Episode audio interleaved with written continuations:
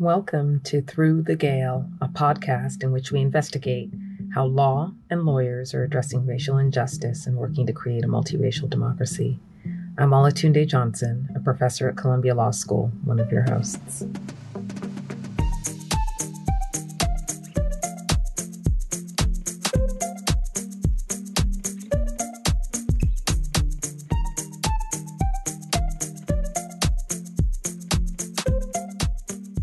This is our first episode, and we tackle how protests and the movement for Black lives are reshaping the practice of civil rights lawyering. In this episode, your hosts will be me, Olatunde Johnson, and Andres Estevez, a second-year law student at Columbia. Let me turn it over to Andres. twenty twenty was cataclysmic. The police killings of George Floyd and Breonna Taylor electrified the nation. Protests erupted around the world. There were protests in every American city lasting through the summer. This took place during a pandemic that affected all Americans, what was catastrophic for people of color. In the United States, the movement for Black lives gained momentum by this confluence. The movement went far beyond policing. It called for an end to systemic racism in America. Lawyers have long been at the center of battles to address racism in courts. But these protests were taking the fight to the streets. Protesters and advocates on the ground were asking for something more than new court-ordered rights or social reform. They were asking for transformation and reimagination of institutions built on subjugation of Black people and white supremacy. And they don't see courts as a locus for change. So the battle takes this new form. It leads us to ask, how will civil rights lawyering change?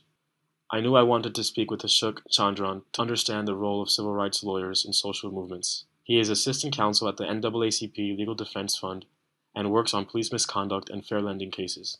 To begin, I asked Ashok what gave him the impetus to pursue civil rights.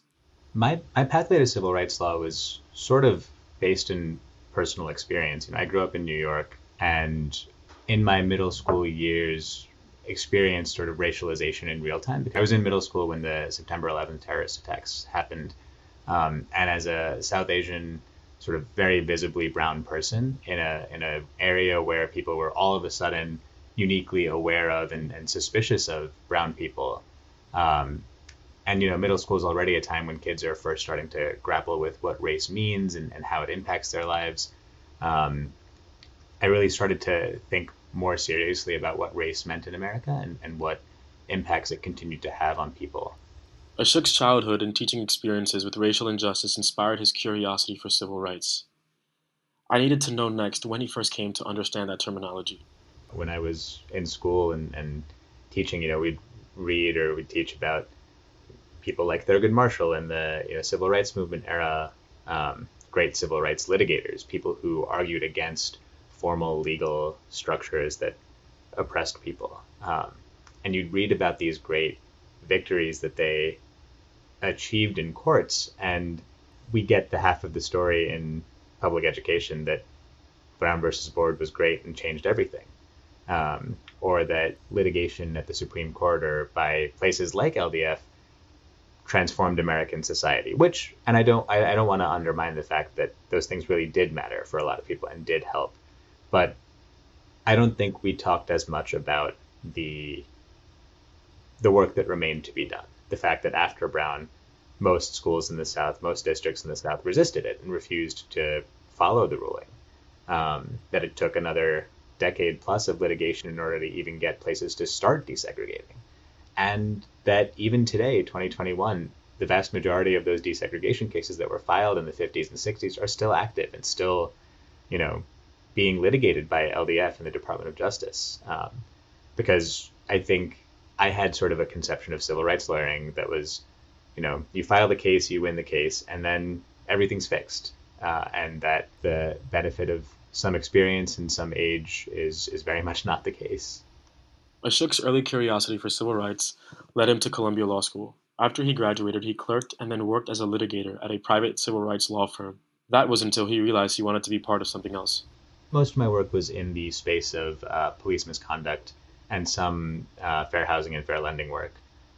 Uh, and that was great, and I, I really have so much respect for the firm and the work that it does, and I learned a lot of skills there, but as I got further into my career, I felt like I want I, w- I wanted less to spend my career helping individual people without as much of an eye towards how their individual cases were emblematic of broader problems, um, which I think is sort of no knocks against the firm, but is sort of endemic to the practice of being a for-profit civil rights firm.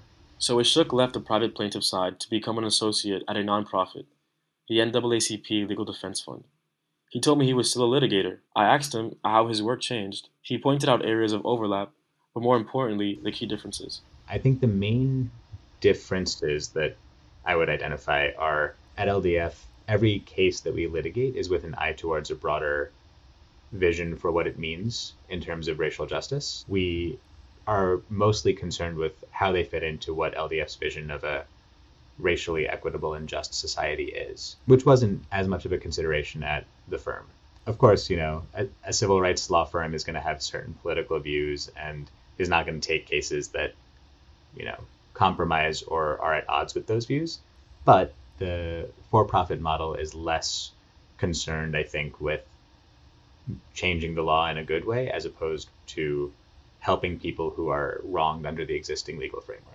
So the L D F provided Ashok with the kind of civil rights work that inspired him as a younger person to intervene, the kind of work that wrestles with society's systemic injustices. With this new experience in both the for-profit and non-profit sides, I asked Ashok whether his idea of civil rights lawyering had changed since he studied Thurgood Marshall in college. He told me it did. Because most of my career has been practicing as a civil rights lawyer in the wake of sort of great national reckonings about race in some ways. I graduated right or shortly after Michael Brown was killed. And that was a moment when, much like last year, the summer of twenty twenty, there was this intense intense national buzz about policing and, and racism in police departments and how Black people are uniquely subject to police violence and, and police brutality. Um, so civil rights lawyering had already started to change by the time that I became a formal civil rights lawyer. And I I don't know how much of it is sort of my familiarity with the world versus the nature of it changing, but what my practices ended up looking like is really different than what I think I thought civil rights lawyering was when I was, you know, in college. So civil rights lawyers are practicing in the wake of multiracial movements to end racial injustice, and it's changing their practice and perception of civil rights lawyering. Before we talk more about this evolution, let's shift our attention back to litigation. Ashok and I spoke about three discrimination cases. He told me a lot more goes on after winning a case. Floyd Davis and, and the third companion case, Ligon versus the city of New York, um, were sort of the three big stop and frisk cases that were brought against the New York City Police Department uh, between two thousand eight and twenty eleven. In Floyd, like you like you know, you know, it went to trial in twenty thirteen. It was this really big deal that the federal court made these findings that the N Y P D had been engaged for decades in explicit racial profiling and consciously and intentionally violating both the Fourth and Fourteenth Amendment rights of New Yorkers by, one, stopping people without any real suspicion, and two, stopping people because of their race, and that they'd been ignoring reports and evidence of this being a widespread problem for decades. And I was in law school when the Floyd uh, liability decision came out. And I remember thinking, like, wow, this is a huge deal. Uh, because I grew up in New York during stop and frisk, and I remember sort of what that era was like. And after the liability opinion came down and there was all this celebration, the case really dropped out of public conversation in in ways that I think are reflective of, of what we were talking about with, you know, people think about the big case as being litigated and won, and then things are fixed. A lot of people don't know that the Floyd and Davis remedial portion of the case is still ongoing. Floyd, Davis, and Ligon remain active cases that are being worked on. Um, I'm, I work on Davis, actually, here at L D F, even though it's twenty twenty-one now, thirteen years after Floyd was filed, and eight years after the court found that the New York City Police Department was liable. And that's because a lot of the work we do is in this monitorship of looking at how practices within the N Y P D are going, how the numbers of stops have changed over time, what the racial breakdown of those stops tend to be, what's effective as an intervention, what can N Y P D do internally, what has to be done by the outside oversight mechanisms. So there's a lot more that goes into the cases than just filing and even winning the case. After you win, the, the looming question that I think a lot of lawyers don't think as much about in advance is, you know, what do you do with the win? What do you, where do you take it from there? So civil rights litigation has its limitations.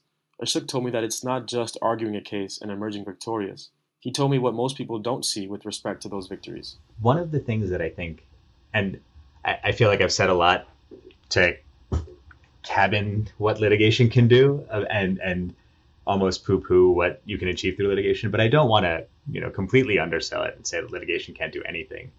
Um, because I think the entire reason that we have the ability to be in a monitorship in the Floyd, Davis, and Ligon cases, in the stop and frisk cases, is because in the litigation done by Thurgood Marshall and Constance Baker Motley, um, they created this very broad remedial framework for cases that seek injunctive relief on behalf of civil rights plaintiffs. So to go back to Brown, for example, I think most people are familiar with the actual, you know, Brown decision that declared segregation unconstitutional um, in public education. But I think a lot fewer people know about the subsequent decade of litigation that led to uh, Green, which is the second big, you know, school desegregation case in which the Supreme Court endorsed that there are affirmative obligations that school districts have once they've been found to have engaged in explicit racial discrimination.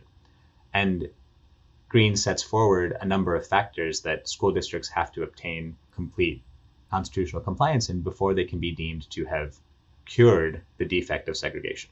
So I think a lot of people think about a desegregation lawsuit or any lawsuit involving intentional race discrimination as simply striking down the policy and then moving on.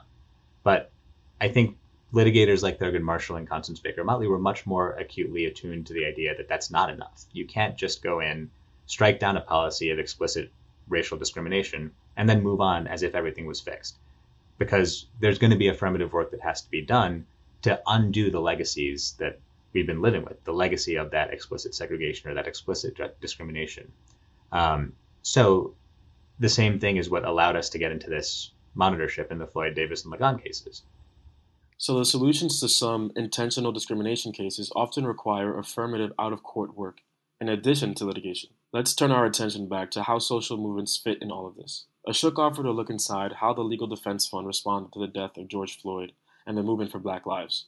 Last year, the summer of twenty twenty was sort of a, I think, flashpoint in a way that I've never seen in, in my life, um, where the tragic killing of George Floyd sort of captured American attention in a way that very few other things that I've seen have. Um, it was a moment where I think everyone was forced to confront some of the realities of policing that a lot of us who have, you know, lived through or worked in the the field of police misconduct um, have been talking about for decades, generations even. Because I think everyone who saw what happened to Mister Floyd had to acknowledge that something egregiously wrong happened. So I think L D F was prepared in in some significant ways to respond.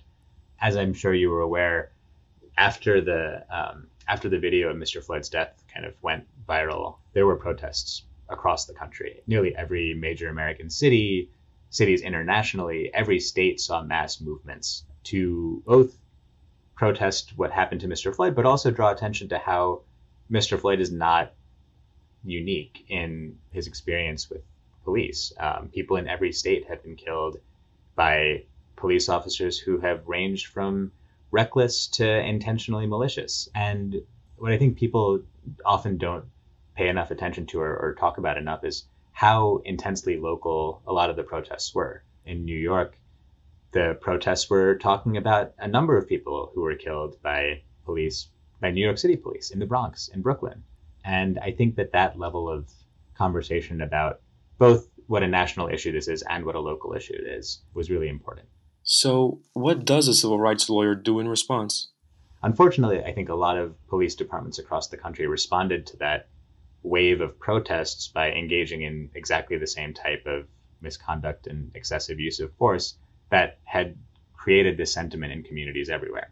So L D F um, currently represents protesters in two separate cases, one in Philadelphia and one in Louisville, Uh, both of which we filed pretty quickly after protests began to seek injunctive relief and money damages on behalf of protesters who were subjected to some pretty egregious uses of force, things like tear gas, sound cannons, pepper balls, flashbangs, like military-grade weaponry that was designed specifically for the Iraq War that's now being used with abandon in our streets. So those cases remain ongoing, and through them we're hoping to obtain real changes to the way that certain police departments are um, responding to protests and what they're empowered to do um, and what they're prevented from doing when people are exercising their First Amendment rights, particularly on such important issues as police misconduct and, and, and Black lives. On the other end of the spectrum, in response to this kind of wave of protests, there's been a concerted effort by certain legislatures to crack down on how much people can engage in, in First Amendment conduct and, and, and protest for what they want to see happen in policing. Like Florida, which is probably the most restrictive bill that was passed, but Florida's not alone. You know, Oklahoma passed a bill. Bills are being considered in Tennessee, all of which place significant burdens on people's rights to assemble, people's rights to march and demonstrate. So L D F filed suit against the Florida bill on behalf of a number of local partners, and actually a couple months ago was successful in obtaining a preliminary injunction blocking the governor from enforcing the most egregious provisions of the bill that, by his own admission, would have counted any, essentially any celebration of Black history as a protest that could be criminalized under the bill. So that's another case where we continue to litigate sort of what what protesters should feel they have the power to do and what states can do in response to protests. Because we're in this moment now, I think, where the effort to suppress specifically racial justice protests is more powerful than I think I've ever seen it. So this is how the social movement shaped Ashok's practice at the Legal Defense Fund. His role was not only representation and litigation. It also included community organizing and policy work. But how do we define civil rights lawyering today? Ashok said this. What I see my generation as doing more as a common practice than I think perhaps older generations of civil rights lawyers may have been as explicit about is recognizing the limits of what litigation and, and lawyering can do. Having practiced now and, and living through sort of the moment that we're living through, I think it's hard to hold on to that belief that filing cases is the only, or maybe even the main way that we make change. No amount of litigation in the world could have stopped in the moment what happened to Mister Floyd. Litigation is is limited. Um, litigation can stop the worst of the worst. Um, litigation can help after the fact. Cha- um, people get some kind of compensation for what they experience, but litigation isn't the thing that changes people's hearts and minds. It's not the thing that gets at the root of how racial bias and, and racial disadvantage still structure most aspects of our society. My generation doesn't seem to put the same emphasis on litigation only. I think people have a much more holistic conception of civil rights lawyering as litigation plus something else, whether that's trying to get bills passed or trying to help with community organizing and do more than just filing cases. I want to return to what Ashok said earlier about the new holistic view of civil rights lawyering.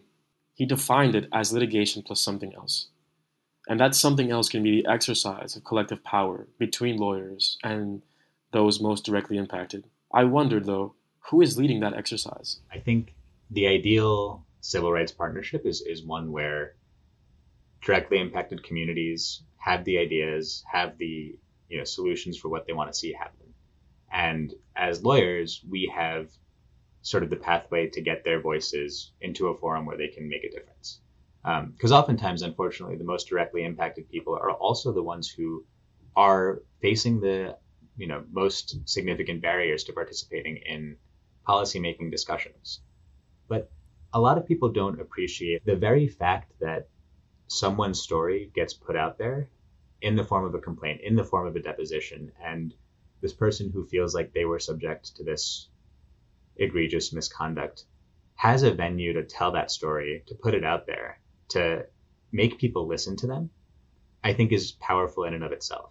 L D F wins a lot of cases, but L D F also loses some cases. And the way I think about losses is sometimes a court won't agree, or sometimes you won't be able to show by a preponderance of the evidence that something happened. But there will still be a record at the end of the day of what happened to our clients. Their, their stories aren't going to just fade into the night unheard by anyone.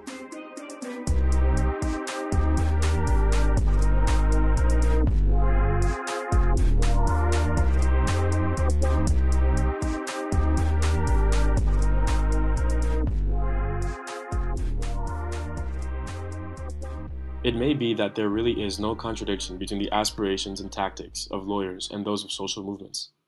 I spoke to Professor Alexis Hoag from Brooklyn Law School, who you will hear from again in our episode about a lawyer's role in the abolition movement. Particularly for this episode, I wanted to ask Professor Hoag if she saw the tactics of the Movement for Black Lives as a challenge to traditional forms of civil rights lawyering. I don't know that I would necessarily characterize the tactics of the Movement for Black Lives as a challenge to traditional civil rights lawyering. I think that uh, the movement isn't as concerned with the tactics that civil rights lawyers are using. I think they're more concerned with liberating Black people. And I don't know that they see themselves in opposition to civil rights lawyers. Depending on who you talk to, they may say we work hand in hand, shoulder to shoulder with. But I think really it's important to recognize some of the fundamental differences between the way that individuals organizing, the collective is organizing with Movement for Black Lives, and then the tactics that civil rights lawyers use. And I think that's a helpful uh, sort of framework to, to think about uh, to get at, at your question. And civil rights lawyers typically, traditionally, uh, work within an existing and existing power structures. So the law, courts, legislation. And what I see happening with Movement for Black Lives, uh, which really coalesced in two thousand fourteen, fifteen, around the time of, of the trial for George Zimmerman, who, who killed Trayvon Martin, and then obviously in the wake of Michael Brown's murder in Ferguson. So it wasn't just, you know, in twenty twenty, these, the groundwork had been laid for at least, you know, five years. But I see that the Movement for Black Lives um, is, is really uh, looking to um, dismantle, takes issue with existing power structures and really wants to disrupt existing power structures.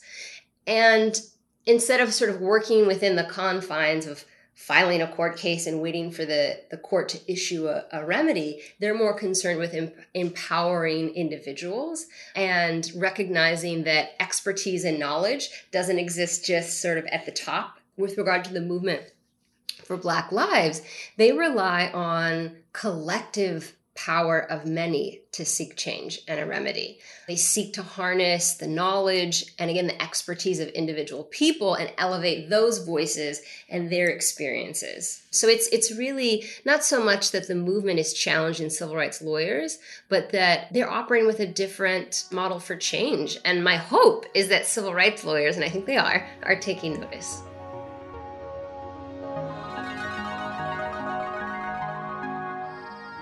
This is Olatunde Johnson again. While Andres was speaking with Ashok, I was trying to put these questions about civil rights lawyers in historical perspective.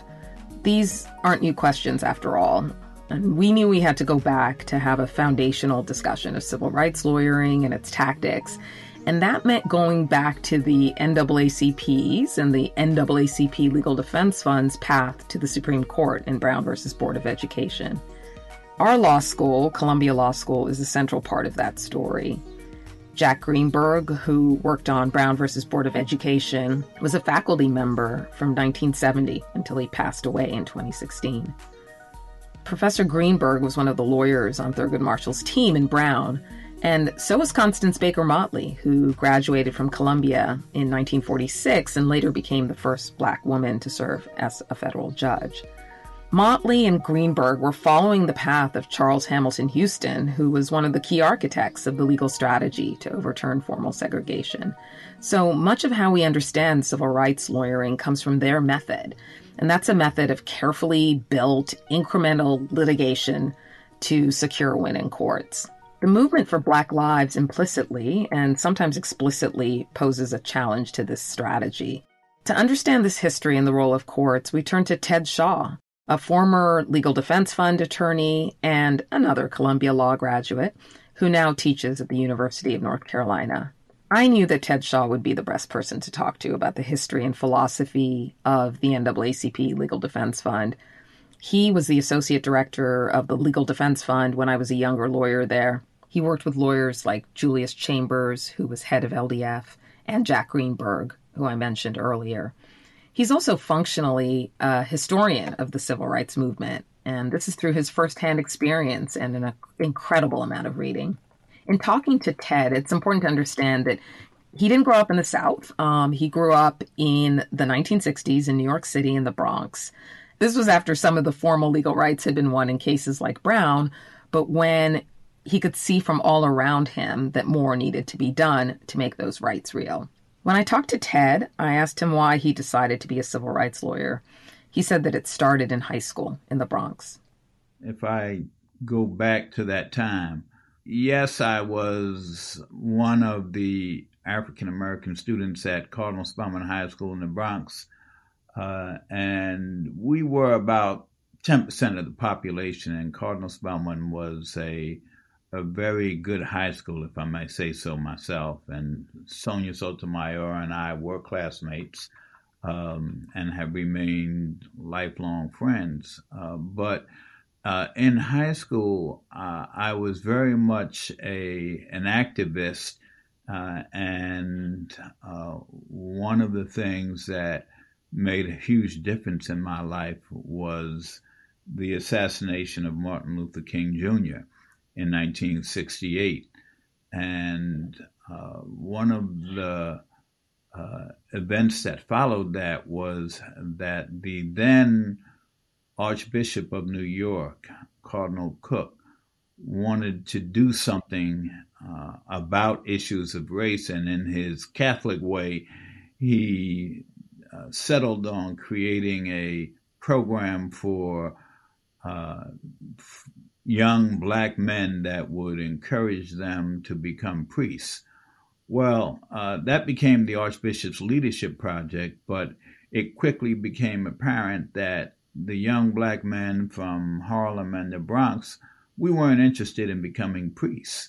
Uh, we were interested in the whole black consciousness movement uh, and, uh, you know, civil rights issues. Um, And that, in turn, raised my consciousness, which was already, if I may say so myself, um, significant. You know, I read uh, uh, voraciously uh, not only Black history, but also history in general.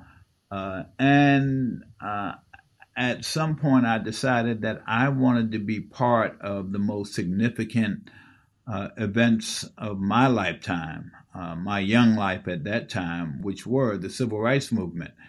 Uh, and so the question was, how could I get engaged in that? Well, Ted didn't become a priest. He made his way to Wesleyan University. And then from Wesleyan University, Ted found his way to Columbia Law School.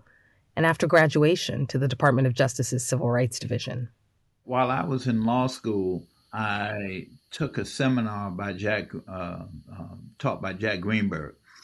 Uh, and Jack, of, as you well know, was the second director counsel of the Legal Defense Fund. He was one of the lawyers who worked on and argued uh, in the Brown cases, and uh, I had the good fortune of, of meeting him while I was in law school. Uh, however, uh, it It it was not easy to get a job at either the Justice Department or the Legal Defense Fund. And the Legal Defense Fund, you didn't apply to it uh, at the time. They called you uh, and told told you that they wanted you. Ted relished working at the Department of Justice. He worked on significant housing and school integration cases. I loved when he told us what it meant for him as a young black lawyer to represent the United States in court. Over a period of almost three years, I worked at Justice, um, and I have to tell you that uh, to go to court, I've never forgotten this, and to get up uh, in front of a judge and say, uh, you know, Your Honor, I'm Theodore M. Shaw, um, and I represent the United States of America. Um, uh, that was always a thrill for me. I never took it for granted.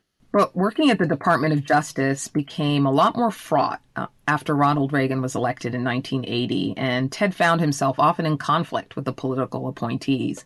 He decided to leave. I got a call from Jack Greenberg one day out of the blue, and uh, Jack offered me a job at the Legal Defense Fund, which was my, you know, I had two dream jobs. One was Justice Civil Rights Division, and the other one was uh, the Legal Defense Fund. Uh, and um, this just, I mean, I couldn't have been more uh, happy and excited, uh, given that I was not going to stay at Justice, uh, to be able to go and work for the N double A C P Legal Defense Fund. Working at the Legal Defense Fund was Ted's second dream job. I asked him to tell me about the history of the Legal Defense Fund, and Ted began with something that was very familiar to me, which was distinguishing the N double A C P from the N double A C P Legal Defense Fund. The N double A C P Legal Defense Fund, created in uh, nineteen forty, was not or is not the N double A C P. It was born out of the N double A C P, but those of us who work for the Legal Defense Fund spent a lot of time explaining to people that it had become a, a completely separate organization and institution. And you grow up, you become independent of your mother and your father. You may still have that last name, um, um, but you're not your mother and you're not your father, you know, and so that's the relationship between the Legal Defense Fund and the N double A C P, the N double A C P being a membership organization, the Legal Defense Fund being the first public interest law firm of its kind. Um, uh, but it is a law firm, a public interest law firm uh, dedicated to fighting for racial equality and justice. Um, so I found my way to the Legal Defense Fund. I was always interested in the fact that when we were at the Legal Defense Fund, we always made that distinction. And I thought in part it was to claim a point of pride um, of this particular organization that had been built. But I wondered if there was anything else uh, behind it, if there was some um, uh, reason that we needed to distinguish a membership organization, as you said, from Uh, a legal organization. How do you think about that question? Membership organizations are important, uh, vitally important.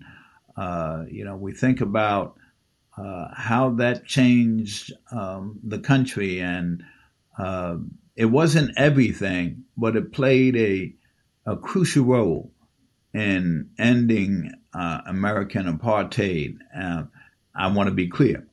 Uh, I wish I could say it ended segregation in this country, but it didn't. You know, we still struggle, as you know, and as as you do and have done, uh, against racial segregation and discrimination. But it ended uh, legalized apartheid um, in this country, uh, and did it through law. Uh, the belief that uh, we could go to court and use the Constitution, which wasn't always true.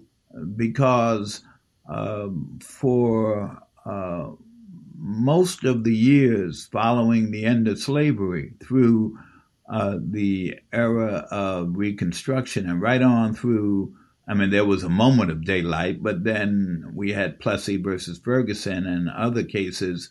Uh, and until nineteen fifty-four, the Fourteenth Amendment didn't mean what it was Uh, meant to mean. It didn't do what it promised. And in fifty-four, we began to see the Fourteenth Amendment and the Constitution have some meaning. Uh, but the Legal Defense Fund played this key role in doing that.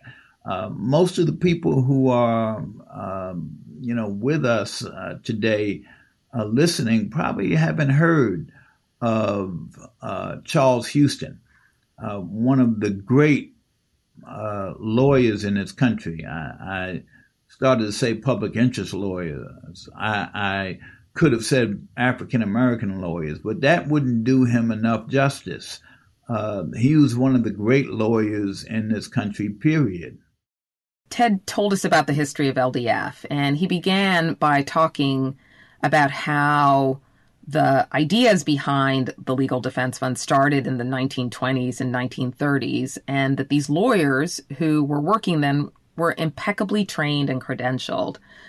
It was almost as if you needed this kind of training to build a successful battle against Plessy v. Ferguson. And Plessy was the case that infamously held that legalized separation of races could be equal. Charles Houston, born in the nineteen twenties or something like that, Uh, in Washington, D C, son of a, a, a lawyer, um, uh, went to uh, Amherst College back in a time when there were almost no black students in Amherst.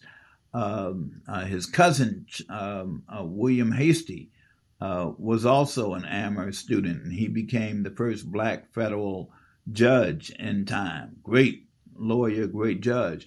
But, uh, you know, at that time, Charles Houston was a, um, a top student, graduated, uh, it may have been uh, Phi Beta Kappa, uh, and went on to Harvard Law School. Think about that, you know, at that time uh, in the nineteen twenties, and uh, graduated from Harvard Law School and went back to Washington, D C, practiced with his father, uh, and began to do all kinds of work that Uh, small practitioners and solo practitioners did at that time, but also began to do some civil rights cases uh, representing black folks who were discriminated against. Um, uh, the short of it was he also began to teach at a night law school at that time. Um, and uh, that night law school would be- become Howard University. He would become the dean of Howard University, uh, and he was relentless in his expectations of uh, his law students. Uh, he would tell them, look to the left, look to the right, one of you isn't going to be here. Uh, you know, and he had this saying, which uh, has meant so much to so many of us over the years. He said that a lawyer is either a social engineer or a parasite on society. Um, uh, he was talking about lawyers as agents of social change, and in particular, changing uh, America when it came to uh, the institution of and the institutions of racial discrimination and Jim Crow. Uh, one of his top students, uh, class of nineteen thirty-three, uh, was Thurgood Marshall. Uh, graduated number one in his class, and I think second in the class was Oliver Hill, as you know, uh, from Virginia, who became one of the great lawyers. He litigated the Virginia um, uh, desegregation case that was part of Brown. Um, uh, and he taught many others. Uh, and uh, Charles Houston became the founder uh, of Uh, the N double A C P Legal Defense Fund, or at least he uh, mentored Thurgood Marshall, who became um, the founder and the first head of the N double A C P Legal Defense Fund. Uh, no Charles Houston, no Thurgood Marshall, uh, no Brown versus Board of Education. Uh, he didn't live to see Brown. He died four years prior to the Supreme Court's decision, but Uh, Thurgood Marshall and the others who, uh, including Jack Greenberg and Oliver Hill and uh, the others, uh, who litigated Brown, uh, the day that decision um, or those decisions came down, they thought about Charles Houston. Uh, and um, uh, most Americans don't know who he is. We should all know who he, who he was. This was the history that preceded Ted Shaw. By the time Ted came to L D F, it was well after Brown, but L D F was still figuring out how to fight for substantive equality. I wondered if that next phase of the racial justice struggle could be achieved through courts without social movements. You had on the books a lot of what you have described as um, the end of formal legal apartheid, right, um, through the Brown versus Board of Education and its progeny. But you're also facing at this time the question about whether or not law as conceived as litigation is going to be enough. How did you think about that moment? I've come to say and believe that that law, uh, civil rights lawyers and the work that we do and have done without activism is like a, uh, a ship without water, you know, without an ocean. It's not going to go very far, if anywhere. There's a distinction between lawyers and activists, uh, that we weren't activists. And uh, there are lawyers who think of themselves as activists, and there are different theories of lawyering. Uh, but I think uh, that Uh, lawyers sometimes can turn, and I've said this many times, uh, can turn activists into bystanders. Um, uh, and I think it's important for activists to continue their work. Ted believes that you need activists, but that lawyers are decidedly not activists. When lawyers are activists, and, and this is somewhat conservative, small c, I acknowledge it. Uh, but it also is small c in the way that the Legal Defense Fund has has worked over the years. Um, Thurgood Marshall, in some ways, and Jack Greenberg and Jim Nabritt and the others who ran the Legal Defense Fund um, believed that the judges in the federal courts had to be clear on what the agenda was of the lawyers who represented their clients uh, uh, and who came to the Supreme Court to any lower federal courts to argue their cases, that they um, they were not so much political as they were dedicated to the interpretation and application of the law. Uh, they didn't have political agendas. Um, their clients may have, but they themselves were uh, more apolitical. Now, uh, nowadays, uh, that might seem naive to a lot of people, but it was at a time in which the federal courts were listening to the lawyers of the Legal Defense Fund. Um, and I remember hearing Jack say, Uh, you can't be outside of the courtroom and inside of the courtroom at the same time. You know, you had to decide where you wanted to be. Let me give another example of this, uh, and it involves a lawyer who was very much progressive.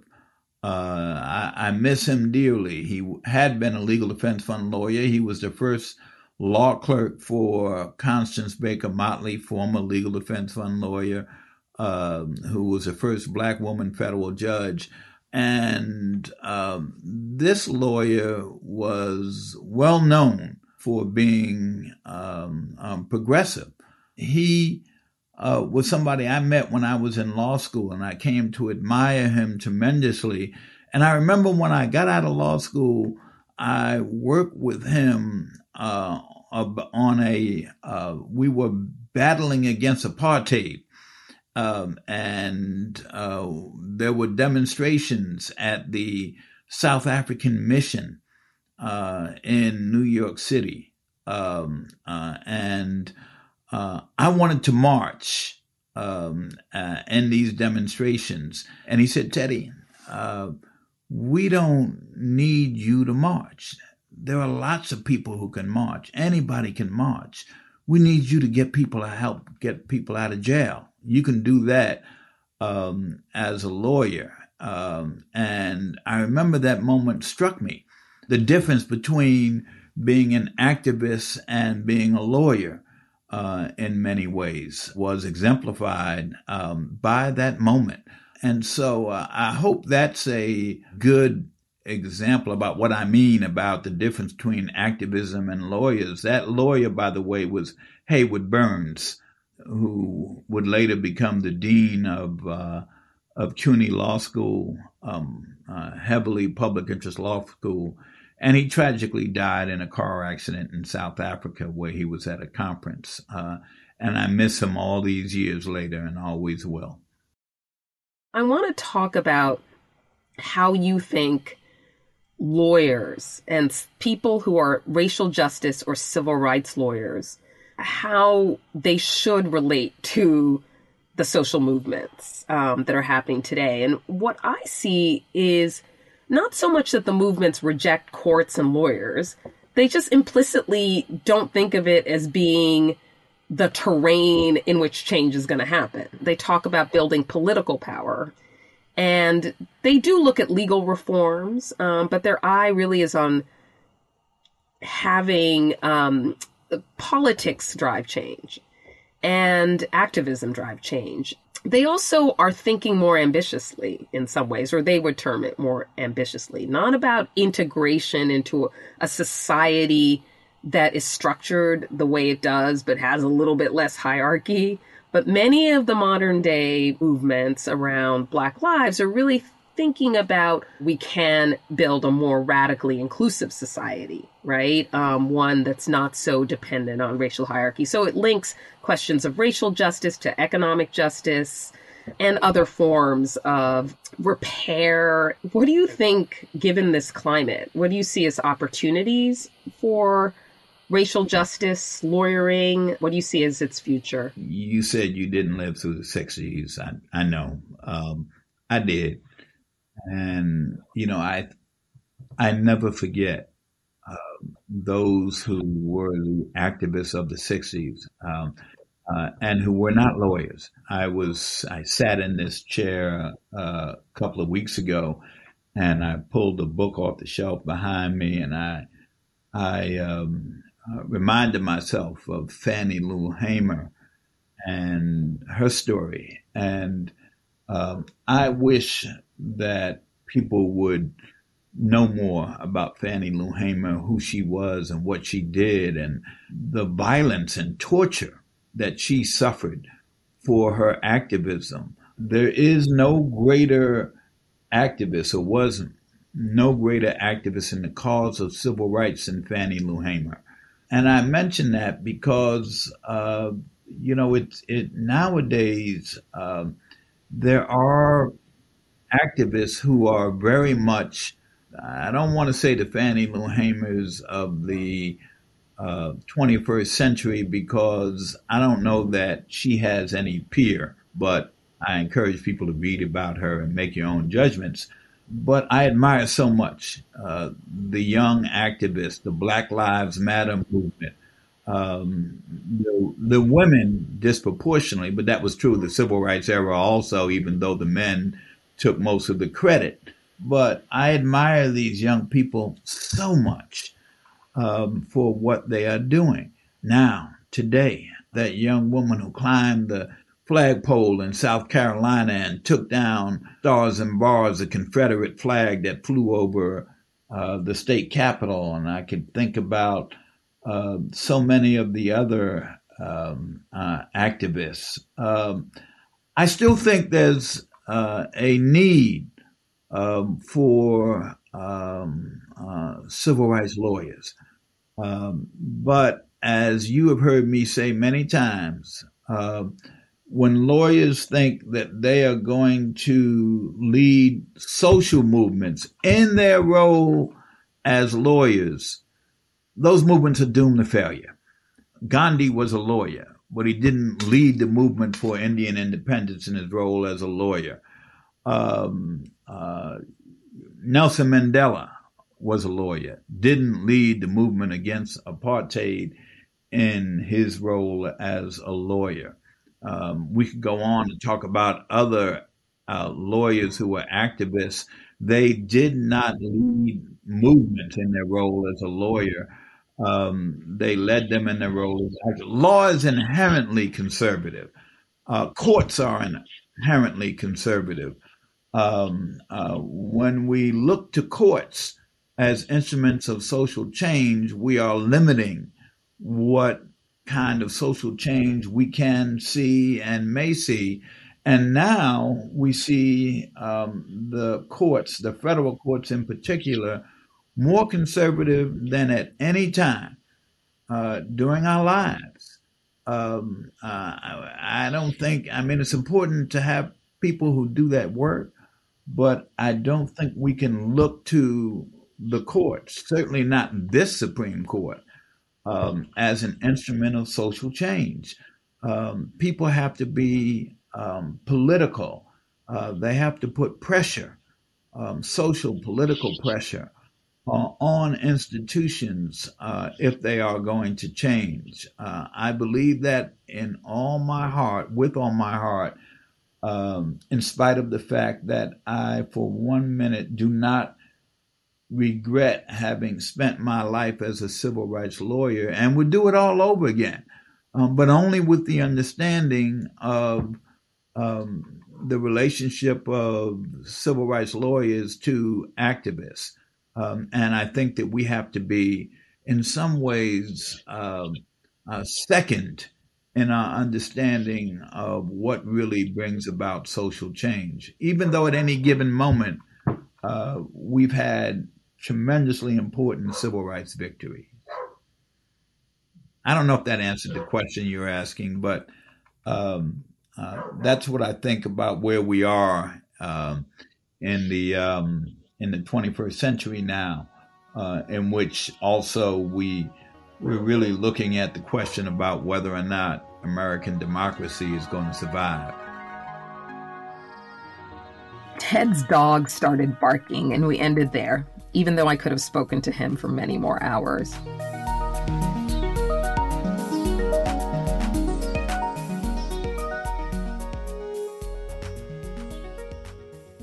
So we figured it all out, right, Andres? I think so. You know, thinking about my conversation with Ashok, there has been a shift in the paradigm for civil rights lawyering. You know, the old model lives on today, but we identified a shift in a way that supports social movements and in a way that's led by the most directly impacted. Yeah, I guess where these conversations leave me is seeing the wisdom of what Professor Ted Shaw offered about lawyers' roles uh, as being primarily confined to courts. But like you, I was also really interested in how civil rights lawyers like Ashok Chandran emphasized working outside of courts in legislatures, for instance. And they also seem to be broadening their ambition in, and thinking about how civil rights lawyers can support social movements. Ted Shaw mentioned Haywood Burns, who passed away in nineteen ninety-six. And he, he worked at L D F. He served as a general counsel to Martin Luther King Junior's Poor People's Campaign. He helped found the National Conference of Black Lawyers in nineteen sixty-nine to serve as the legal arm of the Black Revolution.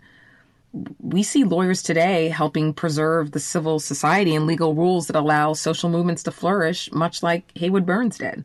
Andres, as a young lawyer, do you feel hopeful, given all that has happened since twenty twenty? I am hopeful. Our trajectory will not always be linear. There are ugly periods and ugly ideas that have traction, but we all move forward. We don't always have solutions, but rather compromises. In the summer of twenty twenty, people did not compromise, though. People were activated. As a young lawyer, that energy is something to be hopeful about. I am excited to employ the legal tools I've acquired at Columbia Law School to contribute to a broader understanding of justice. I asked Ted Shaw about hope, too, and I think a nice way to conclude this episode is with what he said, which I found quite hopeful, and maybe helps us think about this gap between lawyers and activists. He said hope is a choice. We have to choose hope, not because uh, there's every reason to be hopeful, but because the alternative is uh, unacceptable. It's uh, impossible. Um, uh, and so I, I believe in, in hope. But I also believe very strongly, if you ask about this moment, um, in younger people. Uh, I believe in passing the baton, but even more importantly, for younger people to take the baton, uh, even if it's not passed to them. Um, we have no choice. I mean, my generation um, has already begun to thin out, it pains me to say. Um, um, but that's that's the way of the world. That's the reality um, of it. Um, so I'm always excited and and um, really uh, fortified when I see younger people beginning to take the baton uh, and become activists and also younger lawyers, et cetera. Um, uh, that makes all the difference in the world. You know, I, I'm um, one of my favorite uh, uh singing groups is Sweet Honey and the Rock and Ella's song about Ella Baker, and there are these passages when uh, you know the the uh, refrain is "We who believe in freedom cannot rest," and struggling myself don't mean a whole lot. I've come to realize that teaching others to stand up and fight is the only way our struggle survives. We who believe in freedom cannot rest. And Uh, to me, young people come first. They have the courage where we fail. To me, young people come first. They come first. They have the courage where we fail. And And if I can but shed some light as they carry us through the gale. Thank you for listening. This episode was produced by me, Olatunde Johnson, and by Andres Estevez. It was sound edited by Devin Cortan and recorded by Jacob Rosati. We thank Caitlin Walsh for her assistance with this podcast. Our funding is provided by the Center on Constitutional Governance and the Columbia Law School Anti-Racism Grant Program. Please check out our website for a list of books and articles and all the music we played. Some of the book recommendations come from Professor Ted Shaw. In our next episode, we turn to the private sector and ask, can big law be anti-racist? Against the storm.